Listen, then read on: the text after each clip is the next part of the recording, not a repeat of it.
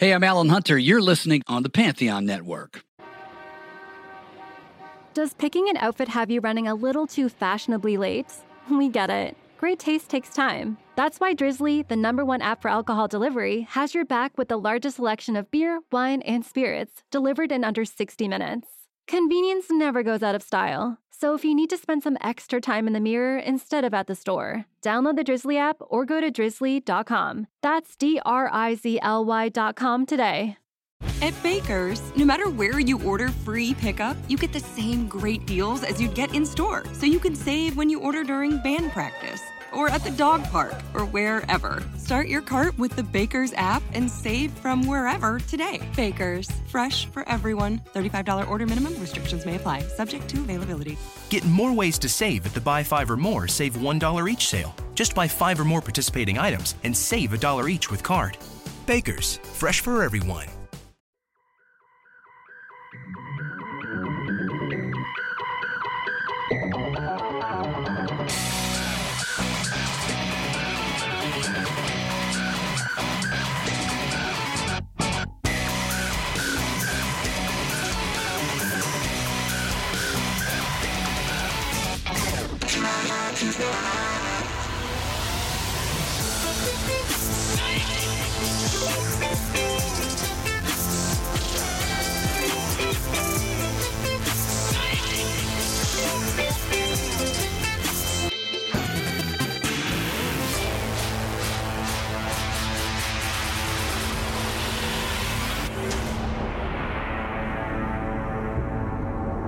Listening to the Career Musician Podcast with creator and host, Nomad.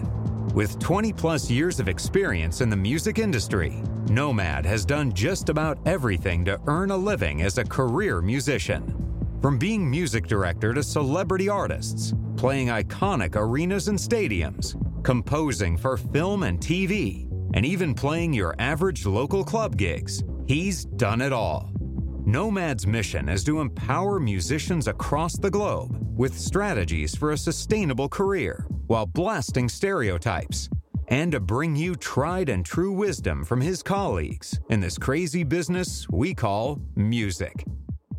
Welcome to another episode of the Career Musician Podcast. Today, I have one of my personal heroes, Waddy Wachtel, session guitarist, touring guitarist, composer, producer, songwriter, singer, artist extraordinaire, with a legendary list of credits. How about the Everly Brothers, Linda Ronstadt, James Taylor, Bonnie Raitt, Randy Newman, Don Henley, Jackson Browne. Oh, how about Keith Richards, Stevie Nicks, just to name a few. Check out everything that Waddy has to tell us, man. These are the stories of gold for us career musicians. And let me tell you, he is the epitome of that title. Sweet. So, I mean, Waddy Wachtel, what an honor. Seriously, man, to have you on the Career Musician Podcast. Bless your heart, man. Thank you very much. It's very sweet. Man, as as I was telling uh, uh, uh, Danny Kuch, uh, Kortchmar yesterday, uh, Kuch, right? Uh, your good buddy. Like you guys, you guys are the cats that I look up to, man. Like you, you know, you you're the cats, you know. It's wild, isn't it? it's wild to have moved here and see other guys be the cats, and you know, 40 years later, it's us. You know, it's it's pretty uh, pretty extraordinary, really. I met these guys, you know, a long time ago. When I got here, I'd see. I, I moved here in '68. Okay, so I'd see Russ Kunkel, Lee Sklar, Danny Cooch Kortchmar on these albums, and I'm going, who who the fuck is this guy Cooch? Why is he getting all this work? You know, I I decided I came out here with a band, but I broke it up and and I'd met a couple of studio guys, and I went, oh, shit, you know, I think I could do that. I could play that. I can play as good as well, almost as good as them. I don't read that well, but my ear is very quick. So, and uh, and I started working, and then I'd see keep seeing Cooch's name. Who is this guy? I hate him. You know, I fucking hate this fucking guy. Why is he getting all this work and I'm not? And uh, Yeah, that's exactly how it goes, isn't it? yeah, sure, of course. You know, and one by one we all met. You know, I met Leland first, then I met Russell, and then uh, a producer I was working for had had me play for David Foster, who was the new guy in town, And the next thing I know, Lou Adler called me to play on a date. And I show up to this date, and there's Russell and Leland and Danny and Foster and me. So fucking so finally Cooch and I met and we loved each other instantly, of course. There you go. and we've been Right. brothers brothers since then. So always. Yeah, I, and like I was telling Cooch yesterday, East Coast, man. So originally from New York. yeah. Jackson Heights, Queens. Yeah. Yeah, nice Queens. I'm from Long Island myself. I was gonna so- say I hear it in you. Where are you from? Where in Long Island? uh, Suffolk County, a little bit out east, Commack and Northport. Commack. Okay. Yeah. Sure. Yeah. I had I've got Wachtels and uh, various Jews spread out all over the island. You know, uh, Great, Great Neck and uh, Rockville Center. All those all those places. At least they, that's where they were. You know. So cool, man. All right, so so now you guys are together in in the immediate family, right? And it's your, it's your new band, couple years. You're going strong. Yeah. It's great. It's, I mean, so yeah, I mean, let's talk about that. First of all, Jack Pyatt says hi, the uh, producer for the film. oh, thank you, man. Thank you, Yeah, Jack. yeah, yo, yeah. brother, Jack. Yeah, he's a good dude. He's the one that connected us with Lisa. Oh, is that right? Yeah, he's Yeah. great. I love him, man. He's a good lad. Big shout out to Jack and Lisa. Yeah, good people. So I mean, it's fantastic. It's got to be exciting. It's like uh, it's like a reunion of sorts, but it's not because you guys have been working together forever, like you said. So Right. Well, you know, we, we for years we were in different uh, situations. You know, Leland would be out with Phil, Russell would be out with Lyle Lovett, Danny was in the studios, and well, Danny was living back east for a while, so he was completely gone from here. And then, uh, and I was on the road with Stevie Nicks. I've been with Stevie forever, so so we we we would uh, event we would occasionally wind up on a session together. You know, we'd come back to town, and everybody, you know, one of us would be with one of the others. But uh, now we are together always, and it's fantastic. It's unbelievably great. that's so awesome. I love. I was telling Cooch yesterday. I love watching the videos of you guys playing. You know, and even now with the COVID crisis, even in the midst of it, you guys are keeping it up. I love the streaming videos Oh, that thanks, you guys are doing. Fantastic, man. Thank you very much, man. Thank you. Thank you. Yeah, yeah, Yeah, we're trying. So- it's, it's crazy, you know. It's I know it's a tough time. it's a sick fucking time here. I know, but you're hanging in there. You guys are doing it. So, all right. So the single's coming out though in a couple weeks. Yeah, yeah, yeah. The single for Quarto Valley is coming out. Uh, Cruel Twist will be great. We're just uh, putting finishing touches on a video right now for it. Nice, cool, cool. So you guys are excited about that. We're very excited about it. I mean, it, you know, it's so, it's just unbelievable how the world turned on us because we finally, the four of us and the five of us with Steve Postell, the band is an incredibly strong unit. And here we are, we're doing it. You know, we finally were able to dedicate our lives and our time to something together and shot down. You know, everyone. I mean, not just us. Everything. There's every venue, every avenue for any entertainer is door slammed in your face. You know, we had gig, gigs lined up. You know, picking picking gigs, picking this, looking at the new year, and everything is like slam dunk now. But but yeah, the record, the album, the whole album, and the documentary which Denny Tedesco is doing on us, which is another incredibly great turn of events, another reality that one wouldn't expect to happen. Um, That's right. Everything's on hold now, you know. So everything, hopefully by the beginning of next year, both things will simultaneously come out. That's our plan. But we're very happy about and Quarto Valley love us and we love them. They've been great with us, so it's fabulous. That's awesome. That's awesome. All right, this is the perfect segue. So, uh, as the name kind of says, the Career Musician Podcast. You know, we've been we're, we're, we're lifers, right? We've been doing this forever. As a lot of us say, there is no Plan B, right? This is No, there is no plan B. Yeah, you got Plan A, and you stick to it. yeah, yeah. Well, there is. You know, I never learned anything else, so Right. I wouldn't know what else to do. Uh, and you don't, you don't retire in this business. You know, you you play till you can't. You know, that's that's how it is. I mean, you just don't, you don't just say, ah, I've had enough. You never have enough. You know, you can't. You, you, you open up every day and you hear a song and you go, wow, what's that chord or something? You know, you gotta if you're learning every day, then there's no stopping, and there's there is no stopping. You know, every every every day there's a another trick that someone else laid down that you know 30 years ago you've been trying to figure out, and all of a sudden it makes sense to you. And you go, oh, that's it. You know, it's like you know, learning that Keith played five string on all those early Stones, Oh, early Stones records. You know, not early, but like from Honky Tonk on, you're uh, you know you're always going, gee, I'm playing this song, but it doesn't sound right. You know, and I'm I know I'm playing the, every note in the chord, but it doesn't sound right. it just is not right. Which string did he end up taking off? Was he taking the low E off? Low E was gone, and it was an open G, open G tuning. Open G. Yeah. Wow. Yeah. So cool. and it's extraordinary because like that's that was Bo Diddley's tuning and and when I worked for the Everly Brothers, which was my first gig out of Los Angeles, I spoke to Don Everly one night about the intro to Bye Bye Love, which is still one of the most magnificent things you've ever heard in your life, and that's him by the way playing that, and and I said I said Donald, you know I've been I've been playing guitar my whole life. I just don't understand what is that. He goes, oh, it's just this, just this G tuning that Bo Diddley showed me. I went, oh, what? What? I went, wait a minute. First of all, I went, you know Bo Diddley? Yeah, Bo Diddley showed you this? Yeah. And uh, and then I went, what? And he just put his guitar in the tuning, and he slammed the intro at me. I went, oh my God, it's you, isn't it? He goes, of course it's me. I went, oh boy. Okay. All right. So so again, the, the focus here is like talking about making a career out of music and we're always faced with obstacles, right?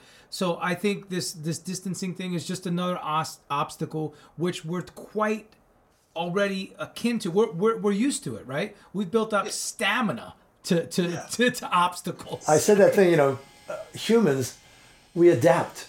We, we adapt to anything, you know, like you you stub your toe real bad or something and you, you know, and you're limping for days and then after like 2 days you go, "Oh well, I guess I limp now." You know what I mean? You just that's it. You just adjust. Okay, from now on I'll just limp. Fine, whatever. Next. You know what I mean? And then you come back to, "Oh, it's gone. Great. Okay." I, but yeah, we adapt. Absolutely. So so with all of with your with your the legacy, I call it like a legacy list of credits, right? I mean, you just said it, and I want to dig in a little bit, but you know, the Everly Brothers, Keith Richards, Linda Ronstadt, and all the cats from the section, and and James Taylor and Iggy Pop. I mean, the list is crazy.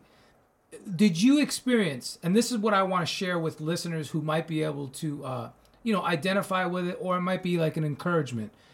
Have you experienced the ups and downs of the industry, and how have you Well, dealt with that? You know, Of course I have. I mean, for, first of all, it's like if that phone isn't ringing, I'm dead. It's still the same way it was after the first week I started doing uh, record sessions. You know, I would do a date, it went well, and then I'd come back to the place I was living and the phone ain't ringing. And I'm going, oh my God, I'll never work again. I'll never work again. And the phone rang, another session. Phone rang, another session. But, and even in the thick of the, the fat years of touring, like with Linda, where we were on the road constant. Back then, you were really on the road. You were out for months at a time. right When I'd come home, that phone ain't ringing. I'm, I'm scared to death that I'll never work again. And it's still that way. it's still, Isn't that a trip? How we always do that? That the the anxiety builds inside, and we feel that you know that that tension. Yep. And and it, it also, you know, you got to get used to the word no. You got to get used to the word no that it's not a final thing. It's just an opinion. It really is because I mean at first, you know, we we had we tried to get record deals. We had record deals in this band and when we broke up the band, my girlfriend Judy Pulver and I were pursuing a record deal. And they said, "Well, we like the songs, but you know, we don't like your voice. So I went, oh, okay, fine. You know, at first I was really crushed by it, and then I went, oh well, that's just him. You know, maybe someone else likes it. You know, That's right. you got to get past the word no. And but yes, you you experience those ups and downs.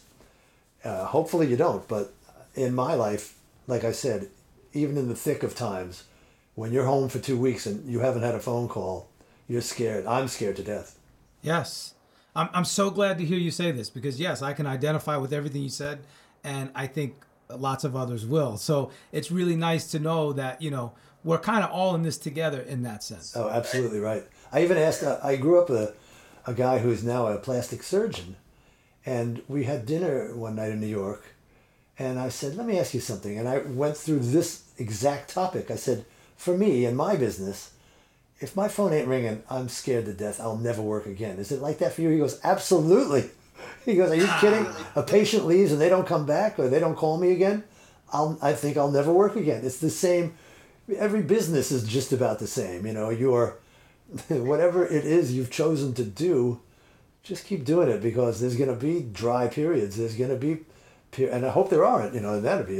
Then, then we'll all go eat at that guy's house. But, you know, until then, That's what I always say. The drinks are on that guy. exactly where are we eating, man. You know, but that's the. You know, that's it. That's so awesome. All right, so so you started in New York, you come out here. I just wanted to touch a little bit. Look, I mean, the, the point everybody can go to your website, which is beautiful, by the way. I love all the information. Nina did a great job there. So it's uh the home page is wadiwatelinfo.com. Yes. And of course, the spelling is W H uh, W A C H T E L. Correct. Your last name and two D's in Waddy. Uh, so, but the bottom line is everybody can Google you and look at all your stuff, right? It's all there. So I don't want to cover all of that here because you've covered it a million times, and you know. But are there any like key moments throughout your career of working with these, uh, you know, uh, legacy acts uh, uh, that stand out to you? Any moments like you mentioned the Linda Ronstadt tour, uh, you know, anything like that where just like, oh wow, that's really helpful. You mentioned Keith Richards and the Everly Brothers and so forth. Well, those are all pretty standout moments, you know. So, uh, yeah, I mean, there was throughout each each one of those things. There's there's been incredible moments. It's like, for example, with Linda, after after doing a lot of sessions in in, in L.A. here, most of the time when you're doing a date, there'd be someone, either the the actual artist would sing what they called a guide vocal, or there or someone else would go in the booth and spit out a, a guide vocal for the band to play to. Then the singer would come in and sing the tune. You know, with Peter Asher and with Linda, when when I got into that circle, which was which was later for me, um, Linda was singing the vocal when we played the track, like Blue Bayou. That's her live vocal. So you're all going down live with the artist together. Yeah, That's amazing. and it's fantastic and it makes the band that much more aware first of all and, and, and much more attentive to what's happening it's just the greatest i was so knocked out by it i went wait she's going for it he goes yeah this is it we're going for the vocal now and oh my god that's fa- that's fucking great man That's awesome. So was that one of Peter Asher's kind of MOs that he liked to cut live to to capture that essence, right? Yeah, yeah. That was that was the difference when I started working with Peter. That was w- the main difference was that the the lead vocal was going down when the track went down. So Yeah, that's ballsy, right? That, yeah, it is, and it makes it so when the singer has hit the peak performance, that's the take. That's the t- ah. So have you ever? I mean, just to hear you say those words that yeah, when we were tracking Blue Bayou, I mean that song is a freaking legendary song, and you're the guitar player. You just say, ah, I'm just doing my thing, you know. Talk about that, man. You've played on so many legendary hits, you know. Yeah, well, it's wild. I mean, that's you know, we didn't know. I didn't even know that song, and I know a lot of tunes, but I didn't know Blue Bayou. And we got there and uh, said, "This is the tune." And Dan Dugmore played that. That steel solo is live on the date. You know, Don Grolnick's beautiful electric piano, Ricky Marotta on the drums, Kenny on the bass, and Linda, and that's it. And and I played acoustic on it, and uh, played my old fat J two hundred, and and everybody just did what what you hear, is what actually went down, from start to finish once the red light was on on that take.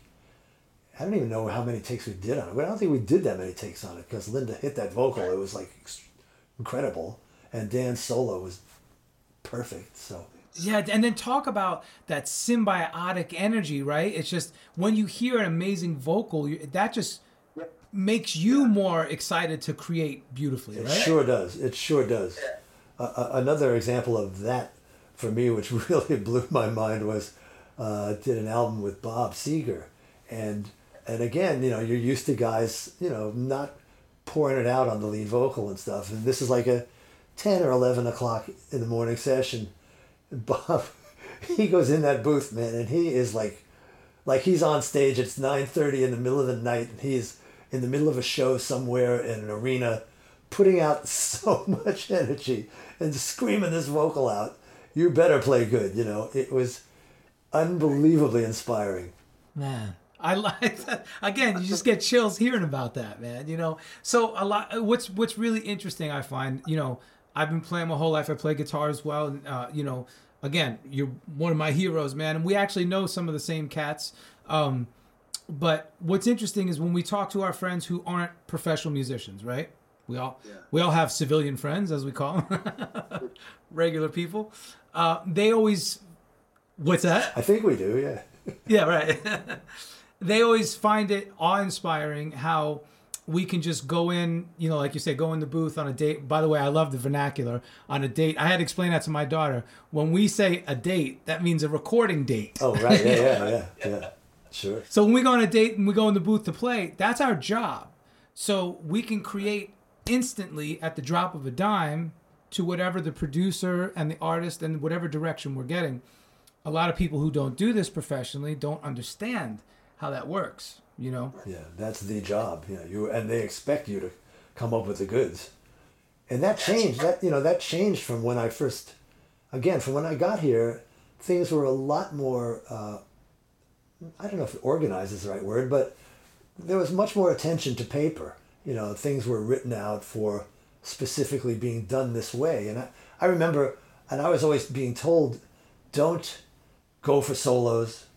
You know, you'll overdub a solo. Don't don't go for a solo. Just keep playing rhythm, and don't change your sound while you're playing, and the, all these things. And I, I was just going, but but that doesn't work for me. You know, and and I I would have this.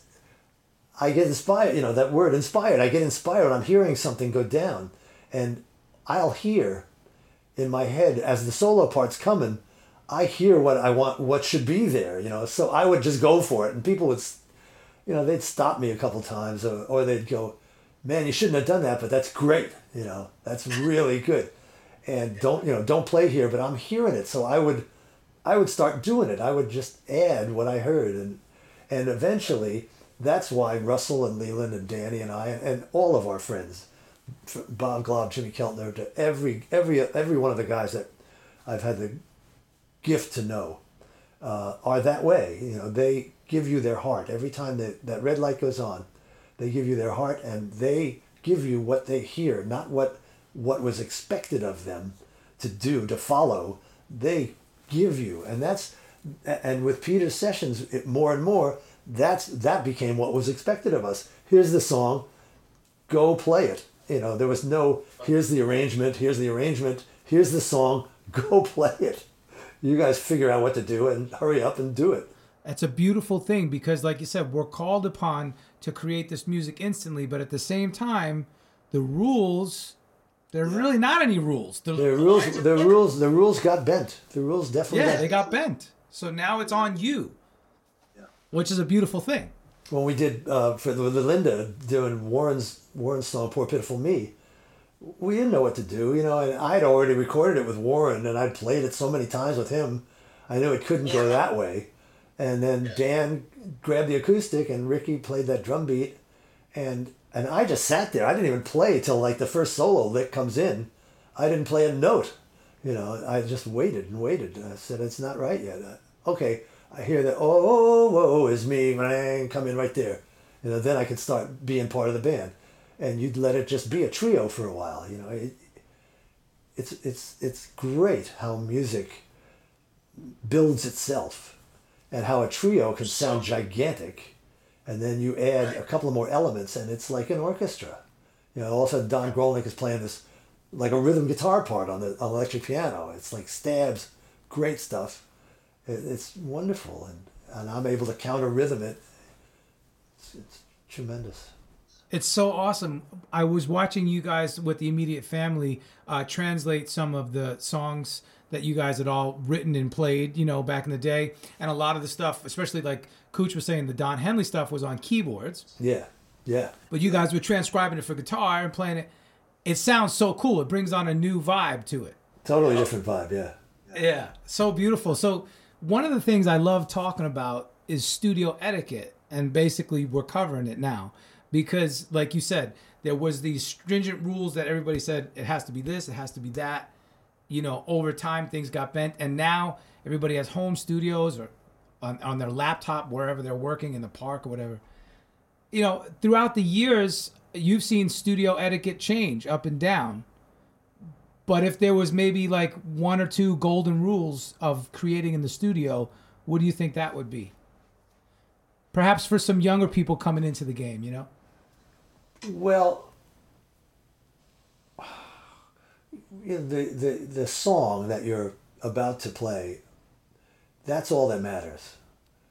What you're doing is, is supportive to that melody and, and words. The lyric, you know, I learned after a long time that people don't listen like like musicians listen. People are hearing the words first. They really are, and because I know, I learn songs at, uh, phonetically. I, I know so many. I know the lyrics to so many songs. I don't even know what I'm talking about, but I know if they sound right, and I know if I'm singing them correctly.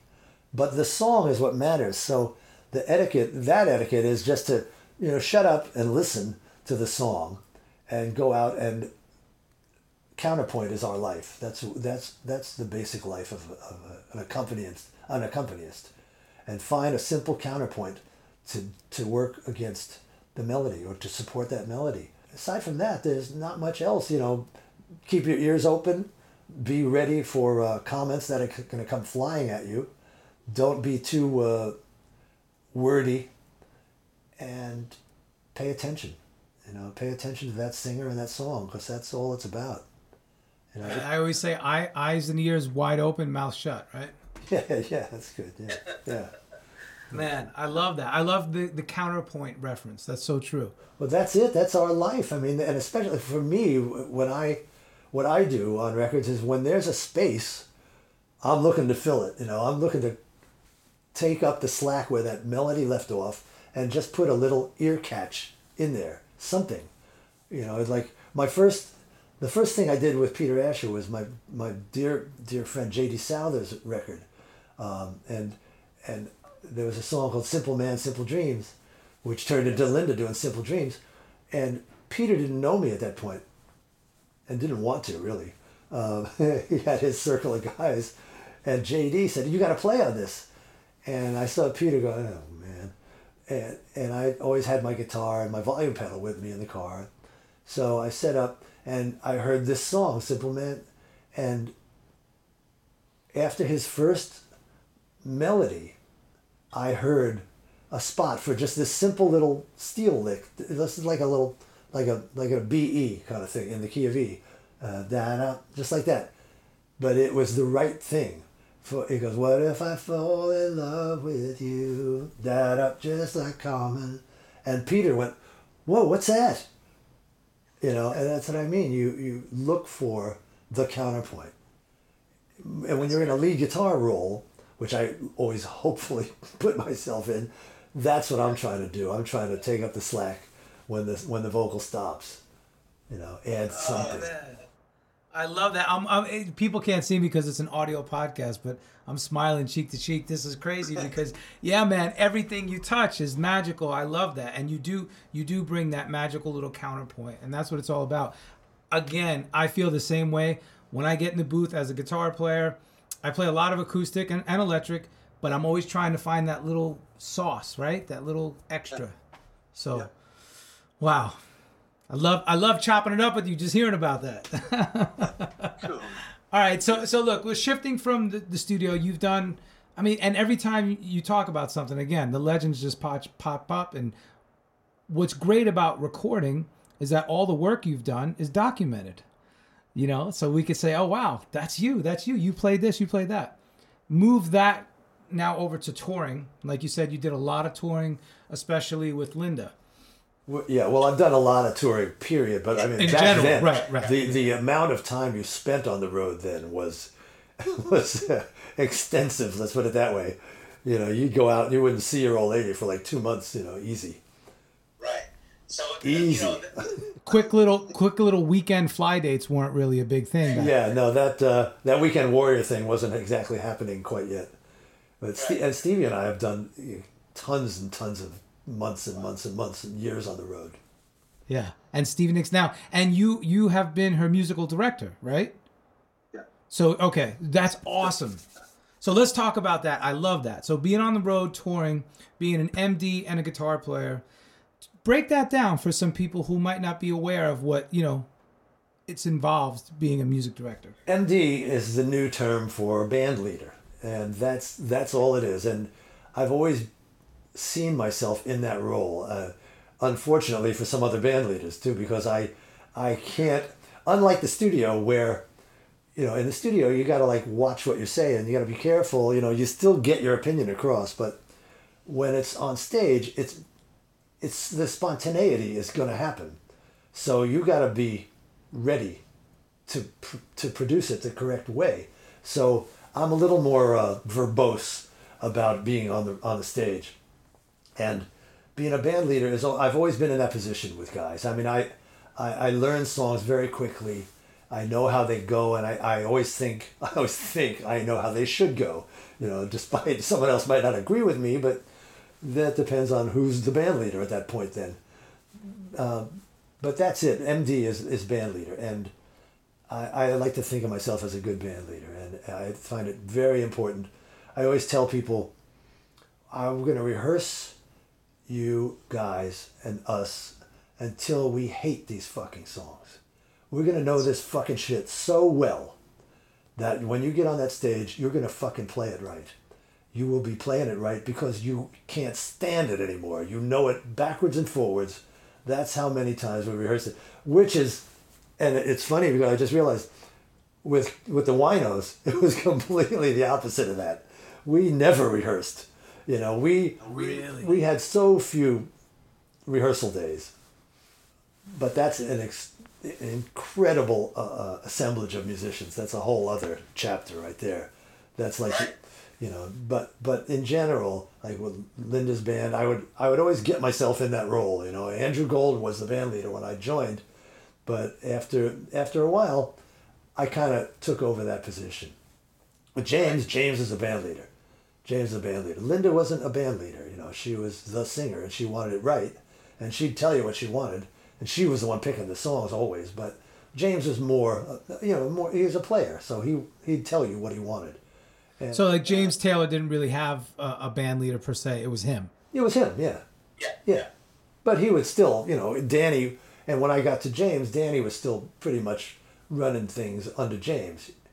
Okay. you know but then like with with stevie i've been the band leader that's it and and i rehearse bands to death and also i'll tell you another thing this is something i i, I, I live by and and i suffer from it like we all do you go out on tour and you do your first show and it's killer it's fucking great okay then the next night comes and everyone has this air of, yeah, we got this, man. We got this. We got it. And you go out and you suck. You fucking stink because you think you're good. And my point is, I always say, nobody's good at anything, really. You know, and it only comes through really giving it your all. So, and I'll, I, I, and a lot of times I'll forget it. Like night number two, I'll forget my speech, which I usually wind up saying afterwards when we come to the dressing room. I'm going, I want you to know, myself included, we stunk tonight because we all went out there thinking we're so good, we got this covered. We don't have it covered. No one ever has it covered. You got to go out like it's the first show every time. Otherwise, that's what happens. Amen to that, man. As as you're sitting here talking, I can replay moments in my m- memory that are like, wow, oh man. Right, you know, oh man, we got the, oh God, I stink. I can't fucking move my hand even, you know, I can't play. Uh, so I was I was the MD for Babyface for ten years. Oh, really? Wow. Yeah, yeah. Um, That had to be challenging on some level, I would think. it was it was definitely challenging, but it was a huge learning experience, and everything that you're talking about, I can identify with wholly, and I love it. And I find myself, I love that word, by the way, verbose, great, great. I- I'm the same way, you know. And like you said, I've learned to to read the room and be careful, especially in the studio, you know, or especially when somebody else is producing or, you know, or you're working under other people. But when I get on that bandstand and it's, you know, even though it's not my band, but it's my band up there, right?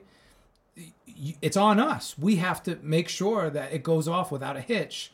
Yeah. And whether it's Linda or James or Keith Richards or Babyface looking back, they're looking at you. Yeah, if you get that, you know, that look, you get that That look, look. that ain't good. That look ain't good. You know, That's the worst look, right? that ain't a good look. And then all of a sudden, the pit in your stomach, you know, you're just like, oh, Yep. man. So I love it. I love to hear this. Wow. So, okay, but I love the antithesis of when you're so well rehearsed with Linda or with somebody else like that. And then when you're with Keith Richards, it's like totally the opposite. Talk about that. It was, it's bizarre because we, when we started, we didn't even have that many songs really. Our, our first, our first gig was Saturday Night Live. That was our the debut gig. We never played anywhere before that. That's amazing. Yeah, it was pretty wild. And you know, we there we are, and and I gotta say, I love seeing that performance. Both those songs, we look like we've been together forever on that show. You know, we'd never played on a stage in our lives together, and we got together the night before. You know, we went through some songs. You know, went through the songs a couple times. When we went to do the album, we didn't. We knew "Take It So Hard," and we knew "Struggle" a little bit, and. Uh, we just learned the other ones. We just it's just the Stones is a very different world. Uh, it's it's different, but and so to, what's funny is, at one point Charlie Drayton had to leave us, and and we he was replaced by a, a great guy named Jer- Jerome Smith, a terrific bass player. So we actually we rehearsed. We went into like days and days of rehearsals you know, going over these tunes, going over these tunes, and it finally, we finally got to, there's a reggae tune called "Too Rude" that we do, and we started to rehearse it, and I just went, all right, hold it. Can't he find his own fucking way through this fucking song for God's sakes? Do we have to rehearse this too? Let him find. It's three fucking chords. Let him find his way. Come on, we ain't rehearsing this one.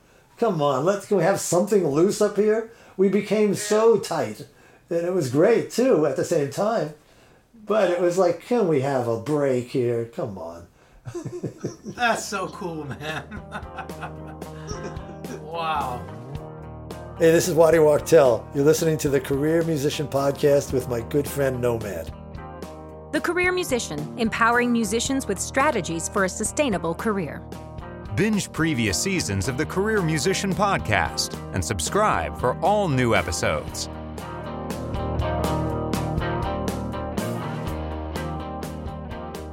Hey, let's talk about this. As a career musician, well, first of all, I know that you're you're not only a guitar player, you're a composer, producer, songwriter, singer, you know, artist. But as a career musician, let's just let's just start with being a guitar player, right? Whether it's on a session date or on a tour or whatever.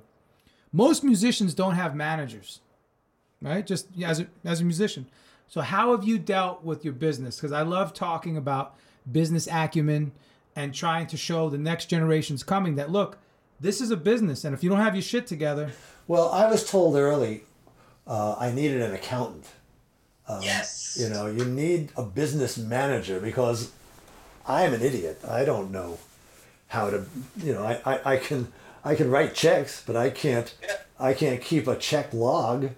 Uh, so that was I, I, I know I, I didn't have anything for anyone to manage. You know, I was I was a session player who was getting calls and a, man, a manager's not going to go you know you don't it's not like you have an agent looking for sessions so you don't really need a manager per se when you're when you're a musician on you know doing session work but but as we started touring everyone was saying you got to have a, a tour manager uh, not tour excuse me a, a business manager. Someone's got to take care of your bread or you're going to spend it all. And they're right. So i've been blessed to get that information early enough and Yeah. and at one point I uh, we took the, the backup band for Linda, Dan Dugmore and Rick Marotta, Stanley, uh, well, Stanley Shell, we added, we, we made a band called Ronin. And at that point, we were, we were starting to get, we were starting to get besieged with a lot of phone calls, a lot of offers. And at one point, I think it was even prior to Ronin, I, I, I took Peter Asher aside. I said, you know, I'm getting a lot of people calling me about stuff and I, I don't know what to do. I mean, would you consider managing me? And he goes, he said, well, you know, yeah, I've always, I've been, always been a, a Waddy fan. I went, oh, really? I didn't know that. I didn't know that. So Peter managed me for a while, and then he managed Ronin. He took on Ronin. Uh, Ronin awesome. never really took off. We we came out at a wrong time, and uh, it just didn't go. But so Peter was managing me at that point. But I still, you know, we we now have management for immediate family, but individually, I I don't have a manager.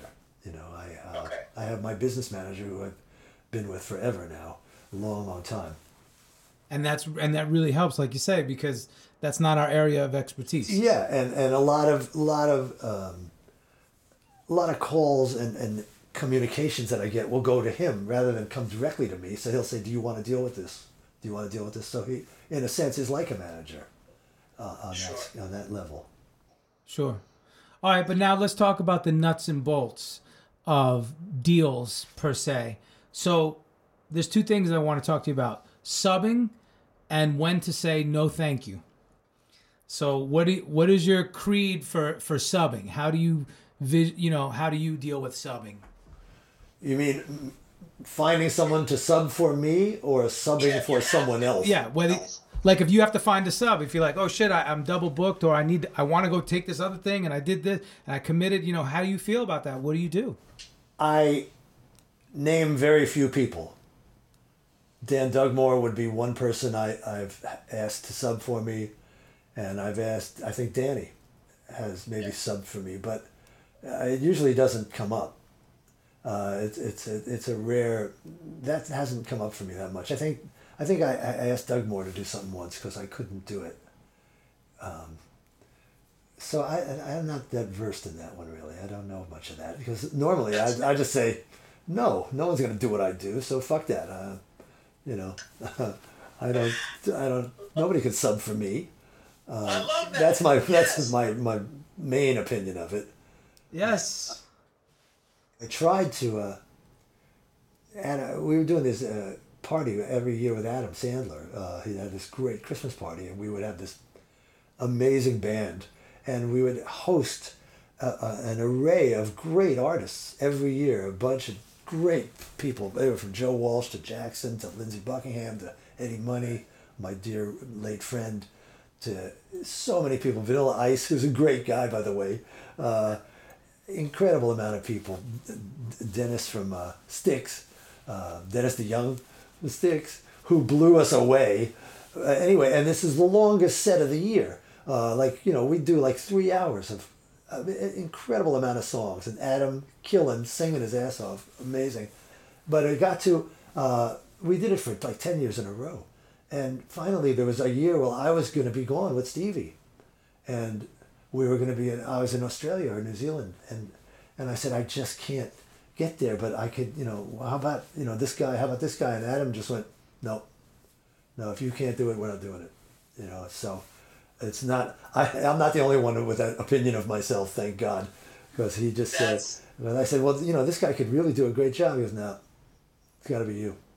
That's fucking awesome, bro. Come on. Pretty cool. That's amazing. That's amazing. All right. So, how do you deal with uh, you presented with a, a gig or an opportunity, and you have to say no, thank you? How do you deal with that? Or you know, what are- what are the cri- what's the criteria for you to say yes? being available first of all you know that's a lot of it that, that would usually be the only a musician turning down work is It's foolish, right? well is a very rare thing you know that doesn't happen that often i mean it usually comes down to that you're just not available to do it uh, so saying no is very very uh, wrong Well, see, and it's funny. The reason. Oh, I'm sorry. Go ahead. No, I just say you, you don't you try not to say no. You Yes. uh, because y- y- and even if, for an example, even if it's like a gig, you don't even want to do. You know, it's like someone calls you and it's some guy you don't like, and you know you can't even imagine what the song, piece of shit song is gonna be, but you say yes and you go there because you never know. Someone could be walking by that studio at that moment and hear something you do and stick their head in and go, "Who's that playing guitar?" And boom, there's your there's the connection you made from instead of saying no, being on a date you don't want to be on. So using using the, using the word no is a lot different than getting used to being told no. Well said. And the reason why I bring this up is because I do feel like the, uh, a lot of the newer generations need to hear this truth because we I don't think we're at liberty to say no. Like you said, it's like, hey, you say yes to everything because you never know where the next dot is going to be connected. Yeah. Yeah, I mean, I, people have called me and said, "Do you play piano?" I go, "Yeah." sure, yeah. What do you need?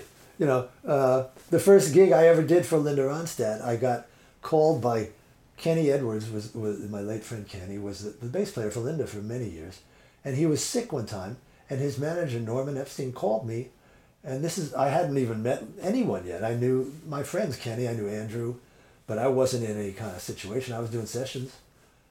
They said, well, "You're the only person we could think to call this and ask this of you.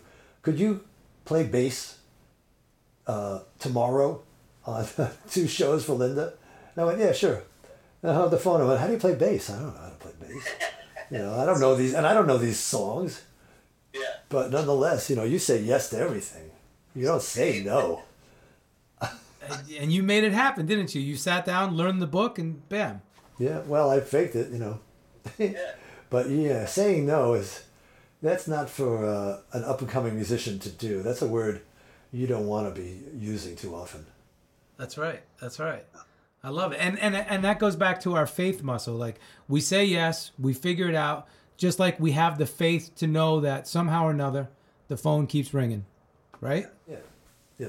And that and that you will figure it out, you know. You you'll somehow you'll get through this tune, you know, somehow.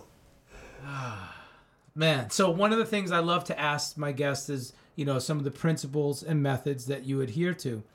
I always say that, you know, the principles remain the same. Everything that we're talking about over the decades, the principle of it is always the same, even if the methods change. Is there anything, I mean, and you just dished out so much knowledge f- for us. It's beautiful. Is there uh, anything else you want to add to that? I mean, you know, surviving as as a professional musician, of course, now it's crazy with, you know, the COVID thing, but just in general, anything else you want to add about that? I would imagine long before COVID that it's a lot harder to get somewhere in the music business that when I did it.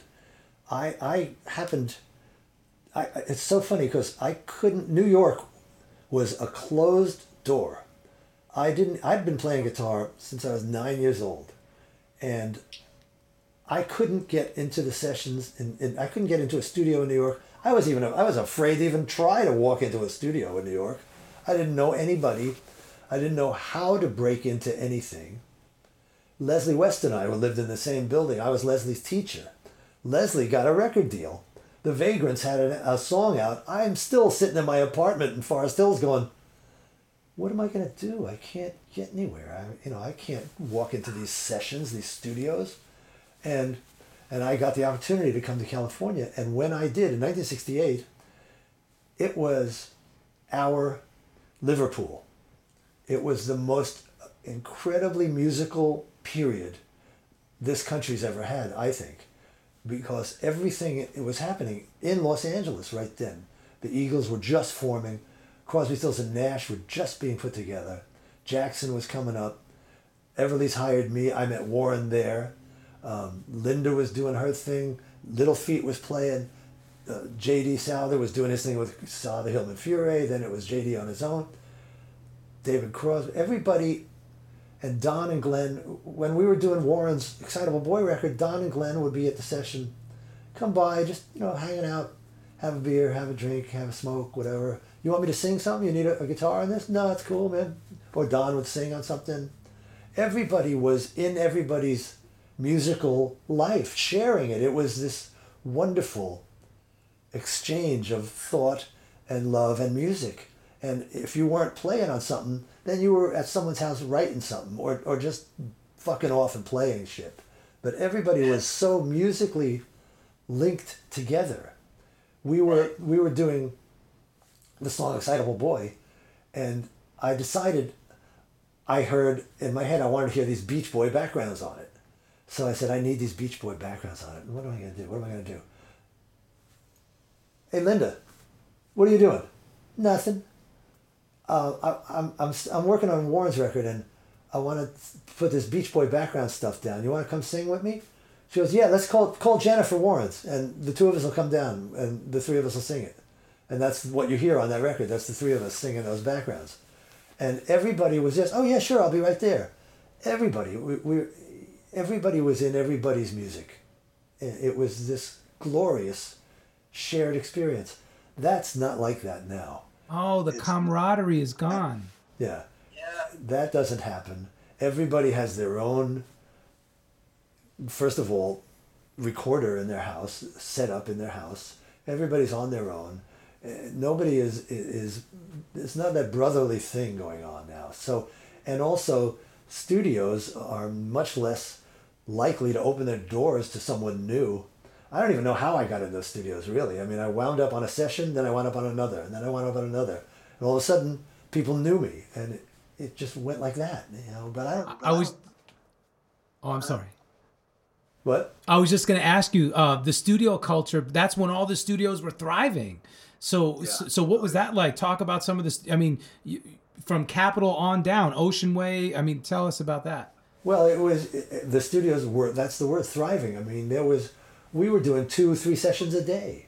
You'd go. You know, I'd start off in the morning with Russell somewhere. I'd go to an afternoon session. Leland would be there. I'd come back, and then the third session that night was Stevie's first record. You know, we did uh, Edge of Seventeen. Um, you know, that was the third session of the day for me and Russell. You know, and you'd go from Studio 55, you'd go to Capitol, you'd go to MGM, which was on Fairfax, you'd go to Ocean Way, you'd go to Conway, you'd go, they were everywhere. And every, at Wally Heider's Studio 3, every studio was rocking and booked like crazy. And it was, that's what it was.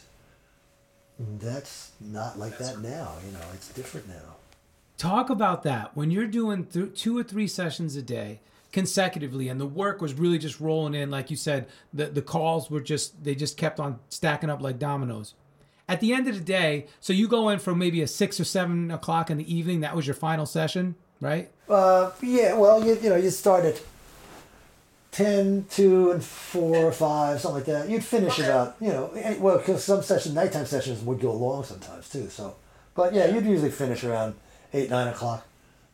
Okay and what do you do after eight nine o'clock you first of all you must be exhilarated because of all that creative energy right Yeah. then what Well, was- you know, I'll give you a funny example. I was working one day, and there's a studio where we all spent years called Record One in the Valley. And so, Record One, I used to call it my favorite bar in town. So, on my way home at night, I'd stop at Record One, have a drink or two, you know, come down a little from, like you said, being exhilarated from working with the, all these different people. And you could just go there and chill out for a little while. So, but I walked in one night and Val Garay, the great producer, sees me and goes, Oh man, I can't believe you're here. That's perfect. He says, We're doing this song and you got to play on it. And I went, oh, I don't want to fucking play on anything, man. I've been working all day. He goes, No, you got to play on this. Uh, and my friend Josh Leo, who's a great guitar player, who is now a producer in Nashville for years and years, he was ill that night and he couldn't be at the session. So there were one guitar short. The song was Kim Carnes, Bette Davis Eyes. Okay? And I'm walking in, I'm going, I don't want to fucking play on anything. And Val goes, Well, come listen to it. I went, Oh, yeah, that's pretty good. Yeah, okay, I know what to do on this. And I just played eighth notes all through it. And I did this, that sound at the end that you hear, that sound sounds like a dog barking. It's just my hands on the fretboard doing that. But, you know, I sat down, and again, another example, because Val was Peter's engineer. So Val applied the same theory. everything on that record, Bette Davis Eyes, is live. Everything. Every sound you hear on that record is live. And we cut that song, and when we wa- were walking in to listen back to it, I looked at Val and I went, you know, this is a smash. I got to tell you, Val, this is a fucking smash. I said, I don't bet, but I bet you this is a fucking smash, man. It's incredible. And we came in the booth and heard it back, and it was magnificent. And and the greatest thing was my dear brother Niko Bolas, if you know that name. Niko's an incredible engineer producer who I've been working with. We've all been working with for years and years. he grew up in the studios with us. He's like ten years younger than I am. We uh, he played when he played back that rough mix for us that night. Um, after that, they tried to mix it, and it just wasn't happening. the The rough mix is the record. Wow. Niko's Niko's rough balances that he threw together on the monitor board is the record. See, that's when engineers were artists in their own right, man. And pr- oh. Yeah. dude, okay, so that's so so. First of all, okay, so you took heed to So your that's a that's a distraction. But normally, yeah, you I would go there and have a drink and settle down. You know, before I'd even go home. You know, you, after you've been in the box for all day, you know, you go home and like have conversations. You know, it's like it's just too much. You know, or I come home and there's music playing. I'm going, oh God, no, please. like you either have talk radio or the radio's off, right? Yeah, radio's off, or you know, something something something you like, not too loud. You know, Yeah. or or it's something you like that's real loud. Like sometimes I couldn't wait to get in the car to hear Powerage, ACDC. You know, blast that shit at myself. You know, after a day of ballads. You know. I love that, man. See, this is you are the epitome of a true career musician, brother. Man, you did it all, and you're still doing it all. I love that. Still doing it, hopefully. Amen. You are. All right. So, real briefly, and I, I don't care. I'm not much on gear. I love gear. I have a bunch of gear. I know you have tons of gear, but I'm not a gear. Okay. So, that's what I was going to ask you. What's your rig? What's your main rig? Your, your staples? First of all, uh, I don't use any pedals, so um, I have a Les Paul. I have several Les Pauls. That's my main axe. I have Pauls and Strats, and uh, Telly, and and you know some beautiful acoustics, and basically uh, that's it, babe. Uh, I use a volume pedal because I, I I spent a lot of my early years doing what I called my phony steel guitar, on on records in L.A. Uh, that's how I made money was doing this phony. I'd come in and just plug into the board, and uh, use a volume. I said, "Give me some, put some treble on it, and, and put some reverb on it." And I studied enough country songs to learn a couple of moves that sounded like steel guitar. You'll hear it on uh, on Randy Newman's song uh, "Rider in the Rain." That's I, I, I know exactly what you're talking about. okay, yeah. So that's it. So that was it. But I don't. Uh, I don't use. Like I said, I don't use pedals. You know, my to my ear, I've always been. Even when I was a kid, and you get an MXR pedal, you know, but as soon as you plug into it, it's altered the sound. You know, there's these transistors in that unit that have taken that wood and wire and tube sound and changed it. They've altered it. It becomes a brittle version of it. And I I heard it right away. I never liked it. And I'll use pedals in the studio, but a lot of times someone will go, Yeah, use it, put some phasing on it. I said, Why don't you put some phasing on it in the booth? You know, you do it. Because I, I don't have anything. So I don't have pedals. I don't own any. You know, what do you want from me? I don't have them. I have a wah wah pedal. That's a, that's a unique thing. You know, wah wah's a unique thing. Um, Volume pedal, that's uh, for beautiful stuff or for steel stuff. You know, I did a lot of, I, I always did either the steel thing or just single note things with volume pedal, very loud guitar, real distorted. So it would sound like a cello, sound like a nasty fiddle line, you know. So I would use it like that. But my rig is, uh, I was using Marshalls for a long time. Um, I was using, wh- wh- let's put it this way, when I was on the road with Linda, Music Man 210 HD was the amp. Fantastic amp. Great. I'm looking at my Music Man right now. I have a Music Man head. Yeah. Is that right? It's a, uh, it's, uh, shit.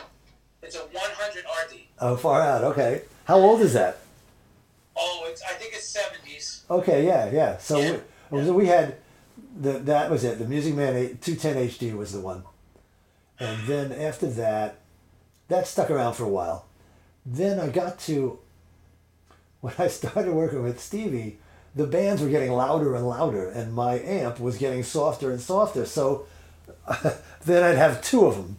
Then I had four of them, and it still wasn't loud enough. You know, because I just wasn't getting over all these fucking keyboards. All of a sudden, keyboards became very prominent in in her show. It was like piano and organ, or synth and organ, and a lot of level to get up. So then I, I went for a uh, boogie amp for a while, just for volume's sake. But I never loved it. Uh, you know, some people sound great in those things. It's that's like for me.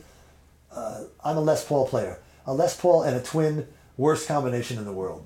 For me, doesn't work. A Fender Telecaster and a twin, perfect. Strat, perfect. Les Paul twin, no good.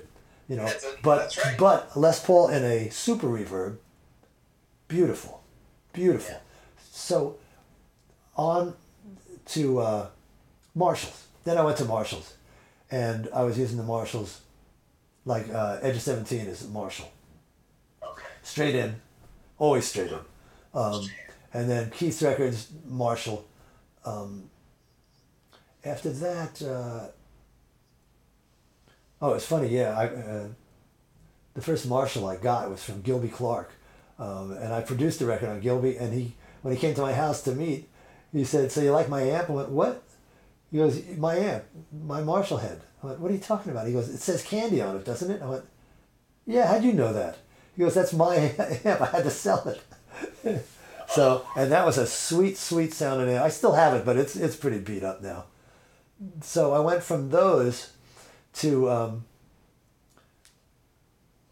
I asked. I heard Leslie West playing, and his tone was beautiful. His tone is always beautiful, but I said, "What are you playing through? What are you fucking playing?" And he said, "Blackstar." So I went with Blackstar for a couple of years, and there, the the amp of theirs that I loved was called an Artist Thirty, and uh, and and again, it's got it's got like two channels. One has volume and tone, the other one has all these fucking knobs. And I, no, no, no, I just use volume and tone. That's it, and uh, no reverb, you know, nothing. And so so and then uh, from Blackstar, I've gone now to Magnatone, and I've been using these beautiful Magnatones.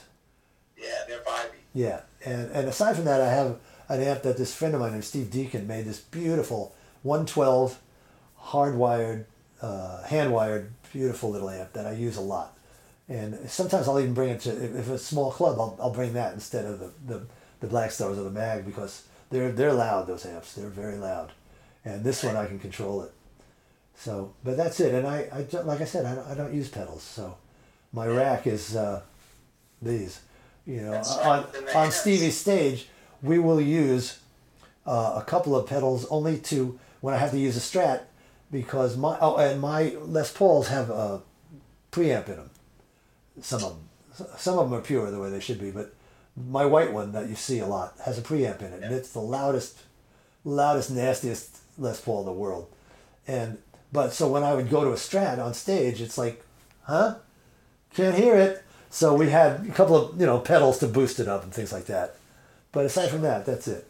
You know, I don't. Do you do you uh, do you when you go out on on tour dates?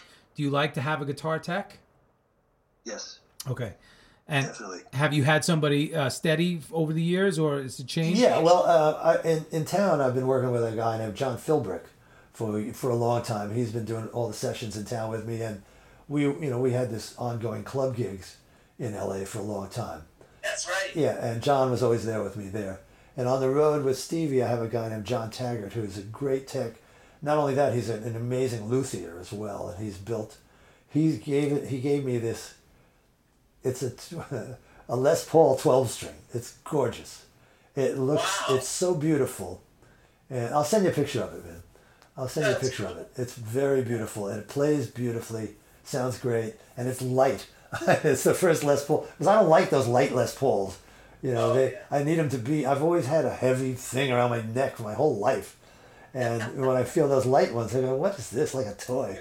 But but uh, the, the the twelve string is gorgeous, and Taggart's made a couple of beautiful guitars, and he actually made copies of my white one, and they're great. That's awesome. Yeah, he's he's a, a tremendous luthier, and a ter- terrific tech on the road. So cool, man. Jeez, man, I could sit here and talk to you for hours, but I don't want to take up any more of your time. I, I have to I have to say, would you mind if we do like a rapid fire question? I'm just gonna ask you some fun questions. Sure. Stuff that's not necessarily about music. So what's your favorite food? Pizza, Italian food, hot dogs, Chinese. I don't know. Okay. Kootch told me I need to ask you about talk about pizza. Yeah. about pizza. That's right. Because I said, you know, can you get a good New York pie out here? And it's like, eh. No, no, no. You can't. My wife makes fantastic pizza, and go. and fortunately for me, out here, there's a little town called Moorpark, and there's this little place called Custom Pie. I'm giving I'm gonna give them a fucking ad now, but the, and their it doesn't look like a New York pie, but it's delicious. Very very good. Really good. And aside from that, it's very hard to find a good pie, man. Isn't it? And see, we call it pie at New Yorkers. It's a good pizza pie. Yeah. What's your favorite place in New York? Oh man, I mean, I haven't lived there in so long. I don't know because now with the whole resurgence in Brooklyn, there's all kinds of new joints. That's true, but my favorite joint still. I mean, the places that I loved are all gone now. But Yeah. Joe's Pizza on Joe's. on but on not the one in Carmine, the original one, but the one on 14th and 3rd is like heaven. That's the one that Kootch said. Yeah. Yes. Yeah. There you go. It's, it's, it's 14th pizza. and 3rd. So yeah, but that you know, a gr- good grilled hot dog or uh, you you know. Italian food, perfect perfect pasta. You know, It's good. yeah. I love it. Your favorite libation? Was that booze? You mean? Yeah, your favorite drink. Lately, uh, gin and tonic, or I lived on I lived on vodka for many years. Chopin Chopin vodka, uh, very good good, stuff. very good stuff. But uh, as Keith called it, uh, I said one night, I'm sick of vodka. I don't know. I, I want something else. He goes, What do you want? I said, You know, I, I actually gin and tonic. I like the taste of it. He goes, do you want a Gilbert? A Gilbert. Yeah. Keep that for yourself, though. Don't don't don't pass that around. that's that's a special bit. That's so awesome. Are you into sports at all? Do you have a favorite sport? Sports, me? No, Yeah. no, I'm not the same way. Yeah. no. I watch tennis. You know, Okay. I watch. I used to like boxing, but that's too violent. All right.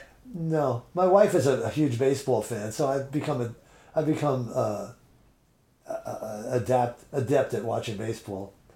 There you go. uh, there you go. But no, I'm not a sports guy.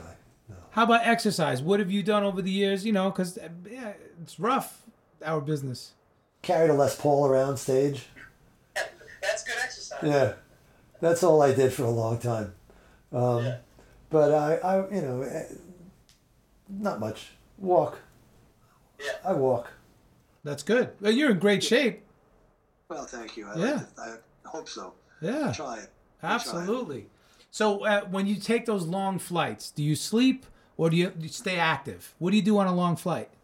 Uh, I, I don't sleep well on planes, so I just, you know, fortunately now where you got an iPad, you can entertain yourself with shit. But uh, That's right. normally I would just sit there and go crazy for however long the flight was. you know, uh, I was I used to drink a lot on the planes because that's that was how I would deal with it.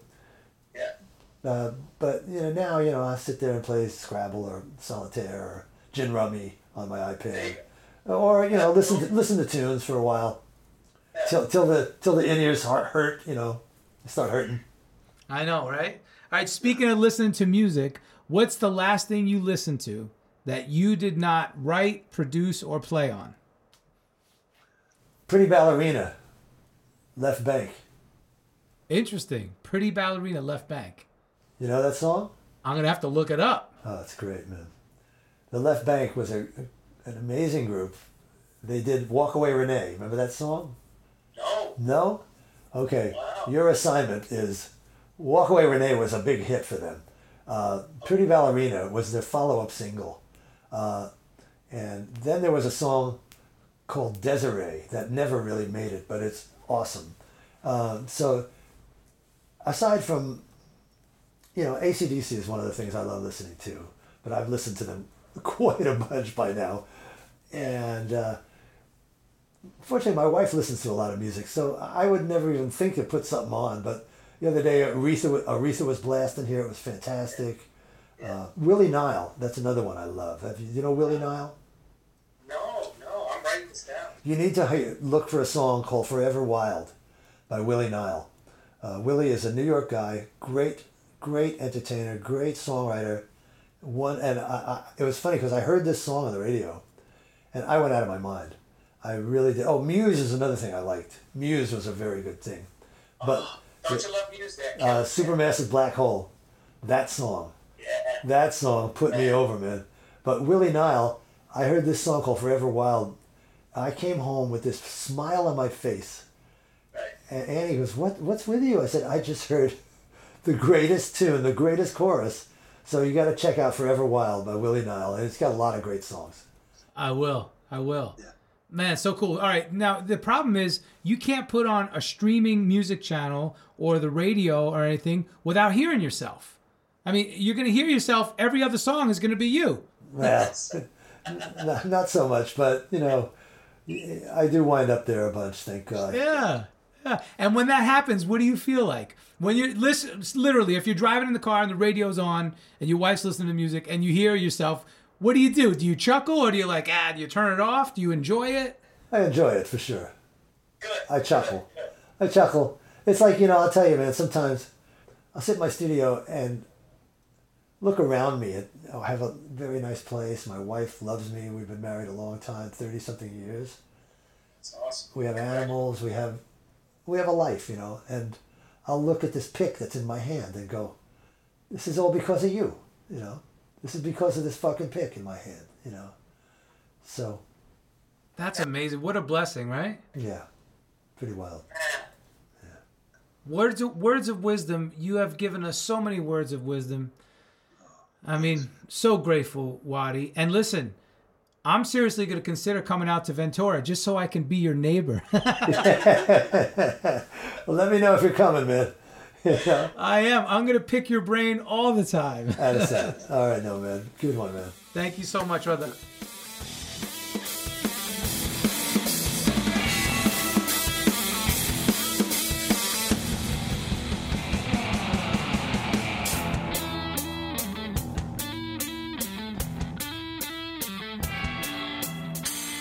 Download, subscribe, and leave a review on Apple Podcasts, Spotify, or any of your favorite podcast platforms.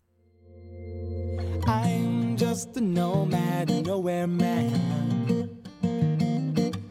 Writing the songs in this one man band. A nomad,